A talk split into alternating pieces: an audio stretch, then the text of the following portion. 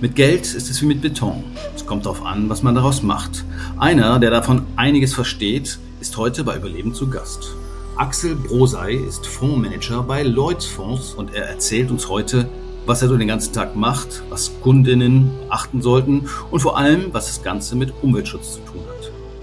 Dazu kann außerdem meine WWF-Kollegin, die Volkswirtin Katja Kirchstein, einiges beitragen. Sie hat kürzlich einen Leitfaden für die Hosentasche zu nachhaltigen Geldanlagen vorgelegt.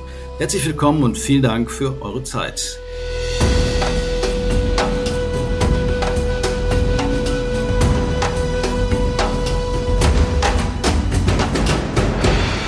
Ich schlage vor, wir fangen mit Axel Brosei an. Beim WWF denken ja viele an Wrestling oder noch schlimmer an Besteck. So ähnlich erging es mir auch, als ich Lloyd gehört habe. Da fiel mir als erstes Schuhe oder Reedereien ein. Aber sie arbeiten tatsächlich bei einer Fondsgesellschaft. Mit den Schuhen hat die nichts zu tun, oder? Also wir haben natürlich mit Schuhen nichts zu tun. Wir sind ein Asset Manager beziehungsweise ein Vermögensverwalter. Das heißt, uns vertrauen äh, Kunden und Kundinnen Geld an und äh, für die verwalten wir das Geld unter anderem zum Beispiel in Fonds und das ist der Bereich, in dem ich tätig bin. Also da haben Sie keine Girokonten und sowas, aber quasi ähm, jede Menge Vermögensanlageprodukte, die Sie vermarkten und für eines davon sind Sie zuständig. Genau, so ist es. Sie wirken eigentlich ganz entspannt. Ich habe nämlich mal angeguckt, der äh, Fonds, für den Sie verantwortlich sind, ist der Green Dividende World Fonds. 53 Millionen Euro liegen da drin. Kann man dann auch ruhig schlafen, wenn man so die Verantwortung hat für so viel Geld? Ja, also ruhig schlafen kann ich ähm, grundsätzlich auf jeden Fall. Ich bin in der Industrie seit ungefähr 17 Jahren und seit drei Jahren äh, manage ich den Green Dividend World Fonds und wir haben angefangen mit einem Startvolumen von ähm, ungefähr zwei Millionen Euro. Das war damals einer der kleinsten Fondsstarts überhaupt. Ja, und mittlerweile ähm, hat sich der Fonds ganz gut entwickelt. Wir haben Zuflüsse bekommen und sind, wie Sie gesagt haben, mittlerweile bei über 50 Millionen Euro. Aber das ist mein Job und ähm, klar kann ich da ganz gut schlafen. Aber wie ist das für Sie? Ist das Erfolgskriterium, wie viele Leute ihr Geld, Ihnen ihr Geld geben oder wie sich sozusagen äh, der Fonds entwickelt, also sprich die Dividende, die Sie rausholen? Also definitiv äh, beides und das eine bedingt auch so ein bisschen das andere. Also normalerweise ist es so, wenn ein, ein Fonds über einen langfristigen Zeitraum eine gute Performance abliefert, dann gewinnt er Zuspruch und Anleger und Anlegerinnen investieren dann in den Fonds und dann wird er größer. Mhm. So bedingt sozusagen das eine das andere. Und wenn es mal nicht so gut läuft, dann kann es natürlich auch sein, dass so ein Fonds Anlegergelder verliert. Ja, kommt auch mal vor. Das kommt ja momentan vor allen Dingen vor. Ich habe heute Morgen in die Zeitung geguckt und da gibt es auch einige grüne Fonds, äh, zu denen Sie auch äh, sich zählen würden, glaube ich. Also die ähm, sogenannten, wie heißen die? ESG-Fonds. Ähm, Katja, kannst du erzählen, was das ist und äh, was hat der WWF eigentlich damit zu tun? Ja, also ESG-Fonds ist im Prinzip erstmal ein Sammelbegriff für grundsätzlich auf Nachhaltigkeit ausgerichtete Fonds. Was sich dann konkret dahinter verbirgt, das muss man sich dann genau anschauen. Das Ambitionsniveau von sogenannten ESG-Investmentstrategien reicht von äh, sehr niedrig bis ambitioniert. Mhm. Ähm, wir beim WWF beschäftigen uns mit dem Thema, weil wir die große Transformation voranbringen wollen. Wir sehen hier den Finanzsektor als einen Schlüsselsektor, der eben auch die Realwirtschaft hier befähigt, ähm, sich auf den Weg zu machen. Und ähm, insofern ist das auch immer unser Fokus, also ESG-Strategien, die auf das Ziel einer Wirtschaft und Gesellschaft innerhalb der planetaren Grenzen hinwirkt. Also die grünen Fonds noch ein bisschen grüner zu machen oder vor allen Dingen darauf zu gucken, dass sie auch was bewirken. Darauf kommen wir gleich nochmal äh, genauer. Ähm, ich habe, weil ich eben heute Morgen in die Zeitung geguckt habe, mal so geschaut, wie die sich so entwickelt haben. Äh, und die haben sich genauso gut oder schlecht entwickelt wie alle anderen normalen Fonds auch. Äh, nämlich nach unten in, in diesem Jahr. Das Spektrum schwankt so ungefähr von äh, minus acht Prozent bis minus zwanzig Prozent. Äh, deshalb auch nochmal äh, meine Frage an Herrn Bosei. Also ich würde langsam unruhig werden oder muss man so ein dickes Fell haben, wenn man so einen Job machen möchte? Also grundsätzlich muss man ähm, in, in, schon ein dickes Fell haben, beziehungsweise nüchtern an die ganze Sache rangehen, weil es ist so, dass wir ähm, immer bestimmte Wirtschaftszyklen haben. Es gibt gute Zeiten, es gibt schlechte Zeiten. Und 2022 ist sicherlich ein herausforderndes Jahr für die Industrie. Wir haben zum einen den schrecklichen Angriffskrieg ähm, auf die Ukraine und den damit verbundenen sehr stark gestiegenen Energiepreisen. Und das wirkt sich natürlich auf die Wirtschaft und auch auf die Aktienmärkte aus. Aber nun ist es so, dass das eben ähm, hoffentlich ein äh, temporärer Zustand ist und ähm, dann können sich auch zukünftig die Dinge wieder ein bisschen besser entwickeln. Ja, und so Phasen hat man aber immer wieder und damit muss man eben ähm, leider leben. Zurück zum Thema Umweltschutz, Nachhaltigkeit, Ökologie. Was hat Lloyd mit dem WWF zu tun? Katja, kannst du vielleicht dazu was sagen? Ja, also der WWF geht ja immer mal wieder auch ähm, Kooperationen ein, auch sehr bewusst mit ähm, Unternehmen, die sich auf den Weg machen wollen, die, die sich die Dinge verändern wollen. Ähm, und so haben wir dann auch in Lloyd-Fonds einen Partner gefunden, der das gerne tut, mit innovativen Ansätzen, die dann eben auch ein Signal in den Markt senden können und vielleicht Dinge ein bisschen ins Rollen bringen. Mhm. Also ich würde jetzt nicht keine Werbung machen für den Fonds, aber äh, trotzdem mal, es gibt noch ganz viele andere. Äh, aber was ist das Besondere oder was, was machen Sie bei Lloyd oder was ist so das, was Sie anstreben mit dem Produkt? Sie haben vermutlich auch noch ganz andere, ganz normale Fonds im Portfolio. Genau, also das Besondere bei dem Green Dividend World Fonds ist, dass wir eine Dreierzielsetzung verfolgen ähm, nämlich erstmal klassische Finanzziele, dass wir eben eine über einen langfristigen Zeitraum eine attraktive Performance äh, erwirtschaften möchten, gleichzeitig eine äh, attraktive Dividende erwirtschaften und das Besondere und Wichtige, dass wir eben mit dem Fondskonzept eine möglichst positive Wirkung auf eine Umweltzielsetzung erreichen möchten, ähm, was in unserem Fall die Sustainable Development Goals und das Pariser Klimaabkommen ist. Das heißt, Sie wollen mit dem Geld dazu beitragen, dass wir dieses 1,5 Ziel, 1,5 Grad Ziel tatsächlich auch einhalten wollen. Und die Sustainable Development Goals sind Ziele, die die UN formuliert hat. Da geht es dann um Nahrungsmittelsicherheit, äh, Wasserverfügbarkeit und solche Dinge. Das sind ziemlich viele, wenn ich das richtig in Erinnerung habe. Genau, also das muss ich jetzt ein bisschen äh, differenzieren. Also erstmal, äh, es ist richtig, was Sie gesagt haben. Also wir, wir möchten sowohl auf das 1,5 Grad Ziel einzahlen, als auch auf Teile der Sustainable Development Goals. Warum Teile? Ähm, bei der Fondskonzeptionierung waren noch zwei Aspekte wichtig, denn wie Sie, wie Sie schon richtig gesagt haben, es gibt 17 Oberziele und 169 Unterziele. Ähm, und zwei Aspekte waren eben wichtig. Zum einen, ähm, dass sie einen ökologischen Hintergrund haben, weil der Fonds heißt ja oder trägt ja das Wort Green im Namen.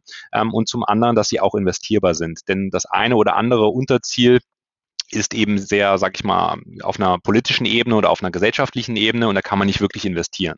Und so sind wir dann auf 30 ähm, Unterziele gekommen, die einen ökologischen Hintergrund haben und ein, ein, ein Teil dieser Ziele umfasst eben auch ähm, die, die Klimazielsetzung direkt oder indirekt. Okay, was heißt das jetzt investieren? Sie sind dann so, gucken wir mal, okay, ich habe mir ein bisschen Geld, das lege ich jetzt mal vernünftig an, suche ich mir eine Firma, die Windenergieanlagen baut oder wie muss man sich das vorstellen? Oder kommen die auf Sie zu und sagen, hier, ich brauche Geld äh, und wir sind ganz toll wie, wie läuft das im Alltag? Genau, also in, in, der, in der Praxis ist es so, dass wir in drei Arten von Unternehmen investieren. Ähm, das sind die sogenannten Pure Plays. Das ist ein reines Geschäftsmodell, wie zum Beispiel ähm, ein äh, Windanlagenbauer, wie Sie das gerade beschrieben haben. Mhm. Ähm, die zweite Kategorie sind so, sogenannte Enabling-Unternehmen. Ähm, das sind eben Unternehmen, die helfen dem Konsumenten ähm, oder, die, oder anderen Firmen zu ermöglichen, ihren ökologischen Fußabdruck zu verbessern. Und die dritte Kategorie, und das ist die wichtigste Kategorie, das sind die sogenannten Transformationsunternehmen. Das sind eben oft traditionelle Geschäftsmodelle, die gar nicht grün sein müssen, sondern das können ganz normale ähm, Unternehmen sein, die sich aber ähm, zum Beispiel starke Klimaziele gesetzt haben, mhm. zum Beispiel die sich Science-Based Targets gesetzt haben und so eben über den Wandel zum 1,5 Grad Ziel oder zu anderen ähm, Sustainable Development Goals beitragen. Okay, also das sind nochmal drei Branchen. Ähm, also einmal sind es sozusagen die, die sowieso schon grün sind und die brauchen ja eigentlich, die haben ja keine Transformation, die sind ja schon grün. Und dann gibt's aber so, eigentlich sind es ja dann sozusagen die, die es nötig haben äh, und die können natürlich besonders große ökologische Ziele erreichen, weil sie einen besonders tiefen Fußabdruck haben. Also nehme ich jetzt mal meinetwegen einen Energieversorger, der stark auf Kohle gesetzt hat. Ähm, der wäre dann da auch mit drin, wenn er denn sein Geld äh, oder ihr Geld oder unser Geld äh, dann in äh, neue Geschäftszweige investiert? der wäre in dieser Kategorie ähm, Transformationsunternehmen. Also das ist ein, ein, super Beispiel. Also zum Beispiel gibt es Versorgungsunternehmen, die eben in der Vergangenheit ähm, Strom aus ähm, braunen Energiequellen, also Kohle, äh, Gas und so weiter ähm, produziert haben, die dann aber möglicherweise ihr Geschäftsmodell erheblich umstellen und ähm, eben in der Gegenwart und vielleicht noch stärker in der Zukunft eben Strom dann eben aus grünen Energiequellen produzieren wollen. Das wäre eben so ein klassisches Beispiel für ein Transformationsunternehmen. Mhm. Aber da ist eben ganz wichtig, dass das Unternehmen das auch wirklich ernst meint und nicht, dass es beispielsweise ähm, von 80 Prozent äh, braunen Energiequellen auf 70 geht, sondern es muss dann eben mhm. schon wirklich von, von 80 am besten auf null gehen und im Idealfall auch wirklich sich Science-Based Targets gesetzt haben, um eben im Einklang mit dem Pariser Klimaabkommen zu sein. Also auch nachprüfbar. Äh, genau. Katja, was ist unsere Rolle dabei? Ja, also wir schauen uns halt ähm, zusammen mit, mit Lloyd-Fonds an, was so Kriterien sein könnten, die man anlegen könnten. Science-Based Targets wurde hier, hier ja schon genannt. Sag mal, was das ist, bitte. Ja, also Science-Based Targets sind wissenschaftsbasierte Ziele, die ähm, sich ausrichten am Budget, am verfügbaren CO2-Budget. Da kann dann, ähm, das kann man dann auf Länder runterbrechen, ähm, auf Branchen, auf Unternehmen, wie viel CO2 sie noch emittieren können, um sich innerhalb des sogenannten Pariser Klimapfades zu bewegen. Also das wäre dann meinetwegen eine Betonfabrik oder sowas, die sagt, okay, wir brauchen viel Energie und so, aber das machen wir jetzt mit äh, grünem Wasserstoff und das machen wir bis zum Jahr äh, 2030, äh, weiß nicht, Ziel 50 Prozent weniger Emissionen oder ähnliches. Und das können Ganz wir auch nachweisen. Ganz genau, das kann man nachweisen. Da gibt es äh, Szenarien, die entwickelt werden, ähm, an denen sich die Unternehmen dann eben orientieren können und dann für sich individuelle Transformationspläne auch aufstellen. Also das Ziel ist der erste Schritt. Das ist auch ein erster wichtiger Schritt, das Commitment dazu. Ähm, das, der nächste Schritt ist dann Operationalisierung, Transitionspläne aufstellen und davon abgeleitet dann auch ähm, Emissionspläne und Investitionspläne. Ähm, das wird sich auch alles noch weiterentwickeln und äh, was du auch eben gerade richtig angesprochen hast, da gehört neben dem Energiesektor eine ganze Reihe weiterer kritischer Sektoren hinzu. Ähm, kritisch, weil sie eben viele oder hohe Emissionen haben, aber auf die wir auch nicht ohne weiteres verzichten können. Beispielsweise in der Immobilienbranche ist es dann Stahl und Zement, alles Sektoren, die heute noch sehr viel CO2 emittieren und dringend runterkommen müssen. Mhm. Bei den Sustainable Development Goals sind ja nicht nur ökologische Ziele, sind ja auch so Menschenrechte spielen ja auch eine Rolle. Stellen wir uns vor, eine Solaranlage äh, auf einem gerodeten Regenwaldstück, was die indigene Bevölkerung verdrängt hat. Ist jetzt fiktives Beispiel, aber sowas ähm, wird doch sicherlich auch berücksichtigt, oder? Ja, also ähm, wenn ich darauf antworten darf, auf jeden Fall. Also das ist ein ganz wichtiger Punkt. Also wir schauen auf der einen Seite auf die positiven Beiträge, die Unternehmen leisten, aber gleichzeitig schauen wir auch auf die sogenannten Kontroversen. Und unter den Kontroversen verbirgt sich genau das, was Sie angesprochen haben, ähm, eben möglicherweise ähm, schlechte Dinge, die äh, mit äh, die, die, die Unternehmen machen ähm, oder die durch die Produkte passieren. Und man will natürlich nicht genau in so ein Beispiel, wie Sie gesagt haben, investieren, dass man zwar auf der einen Seite in, sage ich mal, ein Solarprojekt investiert, dass man aber auf der anderen Seite Menschenrechts ähm, riskiert. Das will man eben nicht und deswegen macht man da immer ein Abwiegen zwischen den Kontroversen und den Beiträgen. Wie viele Firmen haben Sie denn in Ihrem Fonds drin? Also was kann ich, ich frage deshalb, weil ich so als, als Kunde entscheide ich mich einmal auf, für so einen Fonds vielleicht und dann gucke ich äh, mir das zehn Jahre nicht mehr an. Wechselt da oft was? Ähm, also das ist natürlich bei jedem Fonds anders. Also es gibt von bis alles. Ähm, bei unserem Fonds ist es so, wir investieren in 40 bis 50 Unternehmen mhm. und haben einen langfristigen Investmenthorizont. Das heißt, wir ändern jetzt nicht täglich oder wöchentlich oder monatlich die, die Allokation in dem Fonds. Natürlich kommt da immer mal ein neuer Wert dazu und ein anderer Wert verschwindet. Ähm, aber grundsätzlich ist es so, dass zum Beispiel einige Werte oder viele, mehr als die Hälfte de facto der Werte, ähm, die wir vor drei Jahren gekauft haben, auch immer noch im Fonds sind. Mhm. Und äh, Sie schmeißen dann auch welche raus, wenn die sich nicht benehmen, also beziehungsweise gegen Ihre äh, definierten Ziele verstoßen, sage ich jetzt mal. Also bei vielen Firmen ist es ja auch nicht so eindeutig. Es ist eben immer ganz wichtig, ein, ein Abwiegen zu tun, weil es gibt natürlich sehr grüne Unternehmen, das sind eben die sogenannten Pure Plays, ähm, da schaut man natürlich auch auf Kontroversen, gibt es da möglicherweise Kontroversen, aber bei so einem Konglomerat, bei so einem großen Unternehmen, was eben in sehr unterschiedlichen Geschäftsbereichen tätig ist, da ist es eben ganz, ganz wichtig, ganz genau hinzuschauen. Mhm. Ähm, weil man eben nicht riskieren will, dass man eben in ein Unternehmen investiert, was eben ja hohe Kontroversen hat ähm, oder gegen Menschenrechte verstößt mhm. ähm, oder Umwelt verschmutzt. Ähm, und deswegen muss man mal sehr genau hinschauen. Ähm, und das ist äh, oftmals gar nicht so einfach. Also Sie können sich vorstellen, gerade bei so großen Unternehmen, die eben so, so vielschichtig sind, dass das sehr, sehr herausfordernd ist. Mhm. Äh, und Katja, wie sieht das aus mit den, mit, beim WWF sind wir sozusagen dann die Kontrolleure oder sagen wir, macht mal so oder machen Vorschläge oder äh, haben Wunschzettel an Fondsmanager, äh, was sie denn noch berücksichtigen sollten oder wie ist unsere, unsere Rolle da im täglichen Zusammenarbeiten? Also das kommt ein bisschen auf die, auf die Kooperation dann an. Grundsätzlich ähm, mischen wir uns sozusagen nicht in die endgültige Entscheidung der Fondszusammensetzung ein. Das ist ähm, originäre Aufgabe des Asset Managers und ähm, das ist, das ist auch gut so. Wir haben eben vor allem einen Blick auf ähm, die Auswahlkriterien, die man die man da anlegen könnte und dass die sozusagen auch ähm, ausgerichtet sind an den, an den jüngsten wissenschaftlichen Erkenntnissen und sich dann eben mit diesem, weil in diesem Thema ist sehr viel Dynamik drin, auch weiterentwickeln. Das heißt, wir sind hier ähm, Sparring-Partner oder kritischer Freund, wie wir uns auch manchmal nennen und begleiten dann eben die Fondsmanager in ihrer Arbeit. Also so eine Art Advocatus Diaboli oder äh, also sagt ja hier, aber da seid ihr ein bisschen zu lasch mit euren Firmen umgegangen, da müsste doch ein bisschen mehr, ist doch ein bisschen mehr zu erwarten als jetzt vielleicht eine Reduktion von 10 Prozent von Emissionen. Die können doch locker 20 oder 30 schaffen. Ganz genau. Einmal das, sicherlich in, in, in, kommt ein bisschen auf die Fragestellung an, auch eine beratende Funktion, wo ähm, je nachdem, wo der Partner denn eben auch steht, es vielleicht auch noch nicht so genau weiß. Wie gesagt, ähm, mit Blick auf bestimmte Themen entwickelt sich eben vieles auch erst.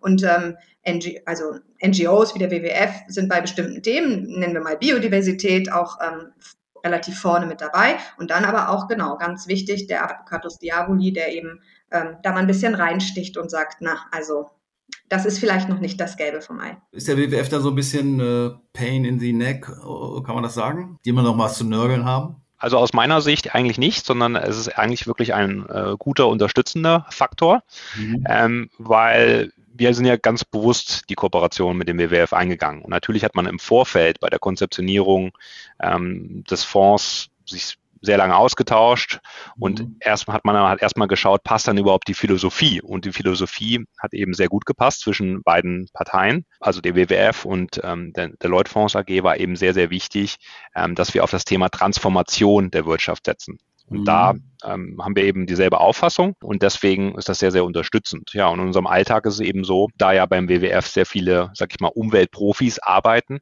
ist es natürlich für uns sehr, sehr gut auf Experten ähm, zurückgreifen zu können, die sich eben bei bestimmten Themen auskennen.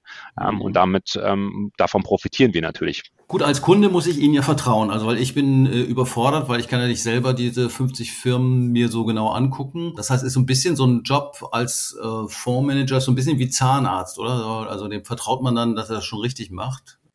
Es, es ist ein lustiger Vergleich, den habe ich bisher noch nie gehört, aber ähm, eigentlich ist es so, ja, weil ja das Geschäft, was wir machen, ist halt super komplex. Das muss man mhm. einfach so sagen. Also ähm, durch das Thema Nachhaltigkeit ist es natürlich noch viel komplexer geworden, aber unabhängig davon, so oder so ist das Geschäft sehr, sehr komplex. Und ja, am Ende des Tages sollte sich ein Anleger immer ganz genau anschauen, wo investiert er da, ähm, sollte die Prospekte lesen. Es gibt ja sehr, sehr viele Informationen ähm, zu, den, zu den Fonds und dann sollte sich der Anleger oder die Anlegerin selber eine Meinung bilden und dann hoffentlich dem Fondsmanager oder der Fondsmanagerin vertrauen. Um ein bisschen mehr Transparenz in den Markt von nachhaltigen Geldanlagen zu bringen, hat ja die EU diese Taxonomie-Geschichte äh, verabschiedet. Das heißt, da sagt die äh, EU, bestimmte Finanzprodukte, Fonds etc. sind als nachhaltig anzusehen. Da würde insbesondere diskutiert, dass eben auch Investitionen in Atom und Gas dazu gehören. Wie sehen Sie das als Fondsmanager? Und Katja, vielleicht hast du dazu auch noch eine Meinung. Wir haben schon mal einen eigenen Podcast dazu gemacht, äh, aber das ist ja doch auch ein Prozess. Ja, also grundsätzlich ist so, also die EU-Taxonomie als solches ist erstmal sehr gut, weil es ist ein Klassifizierungssystem. Und um es vereinfacht zu sagen, also auch, also auch das ist sehr komplex, aber um es vereinfacht ähm, zu sagen, ist es erstmal so, dass die EU-Taxonomie im ersten Schritt ungefähr 80 ähm, Wirtschaftstätigkeiten als nachhaltig einklassifiziert, beziehungsweise Wirtschaftstätigkeiten ähm, berücksichtigt, die eben heute eine enorm hohe CO2-Emission hat, um die eben über die nächsten Jahre deutlich dekarbonisieren zu können. So, und jetzt ist es leider so, das ist eben das, das äh, Klägliche an, die, an der Sache, dass dieses Jahr zu diesen eigentlich guten Wirtschaftstätigkeiten eben zwei weitere dazugekommen sind, neben Gas und, und Atom. Und das ist eigentlich ziemlich offensichtlich, dass ähm, beide nicht nachhaltig sind. Und deswegen ist es eben sehr schade, dass sie die eigentlich gut gemeinte EU-Taxonomie sozusagen verwässern. Ähm, und ja, also ich bin der Auffassung, das hätte so nicht, nicht passieren äh, dürfen und man hätte auch anders mit dem Thema umgehen können. Auch wir halten das natürlich für eine deutliche Fehlentscheidung, ähm, Atom und Gas hier aufzunehmen. Das zeigt aber auch, wie weit wir dann doch noch entfernt sind von einem wirklich einheitlichen Verständnis, was Nachhaltigkeit bedeutet. Das unterstreicht auf der einen Seite natürlich, was Axel Broser eben auch gesagt hat, dass Anleger eben selber noch mal reinschauen müssen. Stellt sich hier aber schon die Frage, wie Fondsmanager da nachher mit umgehen, denn es ist in der Tat so, dass nach der EU-Offenlegungsverordnung ja eine Taxonomiequote zwingend anzugeben ist. Und ähm, wenn jetzt Anleger auch wissen, dass äh, Atom und Gas ähm, eben Teil der Taxonomie sind, wie, wie macht man das dann nochmal transparent? Ob ähm, man jetzt darüber hinaus eben ähm, als Asset Manager entschieden hat, ähm, trotzdem nicht in Gas und Atom zu investieren. Der Markt interessanterweise war auch schon viel weiter. In sogenannten Green Bonds zum Beispiel, in den Standards war Gas und Atom stets ausgeschlossen. Okay, jetzt müssen wir noch mal kurz erklären, was Green Bonds sind. Anleihen und insbesondere hier grüne Anleihen, weil danach gefragt worden sind, eben gekoppelt eine, eine konkrete Mittelverwendung, die eben nach bestimmten Kriterien stattzufinden hat. Auch da ähm, entwickelt der Gesetzgeber gerade einen, einen Standard, den EU Green Bond Standard und da hat man eine größere Sicherheit, nach welchen Kriterien konkret dann eben die Mittel vergeben werden. Ähm, beim EU Green Bond Standard äh, ist dann eben auch eine sehr hohe Taxonomiequote vorgesehen. Ähm, und auch hier stellt sich dann eben wieder die Frage, mit oder ohne Atom und Gas. Was hat das mit den Quoten auf sich? Es gibt die EU-Taxonomie, Taxonomie, die ein Klassifizierungssystem darstellt für nachhaltige Wirtschaftsaktivitäten. Das hatte Axel Broser erläutert und Fonds müssen angeben, wie hoch die Taxonomiequote ist. Das heißt, wie viele der Unternehmen, die in dem Fonds drin sind, tatsächlich die Taxonomiekriterien erfüllen? Anwenden und erfüllen, ganz genau. Das ist auf Basis der Wirtschaftsaktivität, also Unternehmen, was gerade in diversen ähm, Bereichen tätig sind, ähm, müssen errechnen, erheben, ähm, wie hoch ihre Taxonomiequote ist und müssen das dann zusammenrechnen und dann kann da eben rauskommen, dass eine Siemens eine Taxonomiequote von 8% hat oder sowas. Diese Quoten werden dann von den Fondsgesellschaften genommen und wieder dann hochgerechnet aufs Portfolio und dann steht da, dass ein Fonds, der in XY Unternehmen ähm, investiert ist, insgesamt eine Taxonomiequote von x Prozent erreicht. Das heißt also, die einzelnen Firmen haben eine gewisse Taxonomiequote und der Fonds, der dann 50 Unternehmen drin hat, hat dann auch noch eine, die sich aus dem Querschnitt oder dem Durchschnitt dann errechnet wahrscheinlich. Genau. Steht dann auf den Fonds oder auf den Fondsprodukten irgendwie nachhaltig nach EU-Taxonomie, so ähnlich wie Thunfisch ohne Delfinbeifang, so ähnlich? Nee, das ist ähm, erheblich komplexer. Also es gibt eine weitere Regulierung, das ist die sogenannte Offenlegungsverordnung und auf Basis der Offenlegungsverordnung muss eben ein Fondsmanager offenlegen, wie er nachhaltig investiert, hat dabei aber relativ viel Spielraum. Das heißt, man kann da schon sehr ausführlich ähm, beschreiben, was man da macht. Und es gibt in dem Sinne nicht so ein Siegel, dass ich jetzt eben sage, okay, ich bin so oder so oder so. Ähm, und man kann natürlich in diesem, in dieser Offenlegung reinschreiben, inwieweit man die EU-Taxonomie berücksichtigt oder nicht. Ähm, aber jetzt ist es so, und das ist ein ganz wichtiger Aspekt, dass die EU-Taxonomie leider heute noch gar nicht fertig ist und dass viele Daten, die, ähm, die, die ich als Fondsmanager berücksichtigen muss, muss, noch gar nicht existieren. Das mhm. heißt, ähm, jetzt kann es eh noch keinen Fonds geben, der seriös ähm, sagt, er investiert auf Basis der EU-Taxonomie. Katja, kannst du noch mal so die drei wichtigsten Herausforderungen für den Markt nennen und für den Kunden, damit einfach mehr Transparenz da reinkommt? Ja, also der Kunde braucht eine größere Awareness, um was es bei Wirkungen von nachhaltigen Geldanlagen geht. Erstmal muss er überhaupt wahrscheinlich dafür sensibilisiert werden, dass er mit seinem Geld etwas bewirken kann. Und dann, was Wirkung auch im, gerade im Zusammenhang mit äh, Fondsinvestments ähm, bedeutet. Und da muss er eben auch herangeführt werden an diese neuen Begrifflichkeiten. Mhm. Das ist ja dann unser Job, letztendlich die Leute auch zu sensibilisieren, äh, dass sie mit ihrem Geld, äh, dass sie sich einfach irgendwo rumliegen lassen und vielleicht äh, ungeplant Dinge unterstützen, die sie eigentlich gar nicht unterstützen wollen. Das wäre eine Aufgabe für den BWF. Ja, der wir uns ja auch sehr gern stellen. Du hattest es ja eingangs erwähnt. Wir haben da auch pünktlich zum 2. August einen ersten Pocket Guide ähm, veröffentlicht, den wir jetzt auch ähm, sukzessive weiterentwickeln wollen, um da den wichtigsten Fragen eben auf die wichtigsten Fragen auch Antworten zu finden. Zum Schluss, wenn ich morgen 20.000 Euro erbe, was soll ich damit machen? Herr Brosei, Ihnen geben. Ja, also Sie sollten sich auf jeden Fall beraten lassen. Das ist eben äh, ganz wichtig. Sie sollten ja zu Ihrem Berater oder Ihrer Beraterin des Vertrauens gehen ähm, und sollten dann äh, ja ein für sich passendes ähm, ja, Investmentvehikel aussuchen. Und das ist natürlich für jeden Anleger und für jede Anlegerin anders. Da kommt es auf das Alter an, da kommt es auf den Investmenthorizont an ähm, und natürlich auch auf die Präferenzen. Der eine will eben dunkelgrün anlegen und der andere will vielleicht äh, mit Nachhaltigkeit nichts zu tun haben.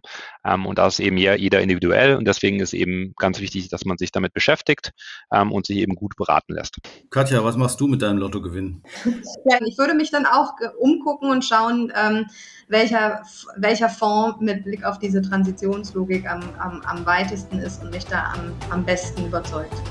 Gut, auf die Patentlösung, wie man sein Geld vermehren und gleichzeitig die Welt ein Stück weit besser machen kann, müssen wir wohl noch ein wenig warten. Wer also sein Erspartes sauber anlegen will, wird weiter nicht darum herumkommen, sich mit den Prospekten der Fonds und Wertpapiere zu beschäftigen. Als Orientierung hilft der WWF Pocket Guide zu nachhaltigen Geldanlagen und den gibt es als Download auf unserer Homepage. Den Link dazu stelle ich in die Show Notes. Mein Name ist Jörn Ehlers. Ich bedanke mich bei Axel Brosei von Lloyd Fonds und meiner Kollegin Katja Kirchstein. Das war's für diese Woche.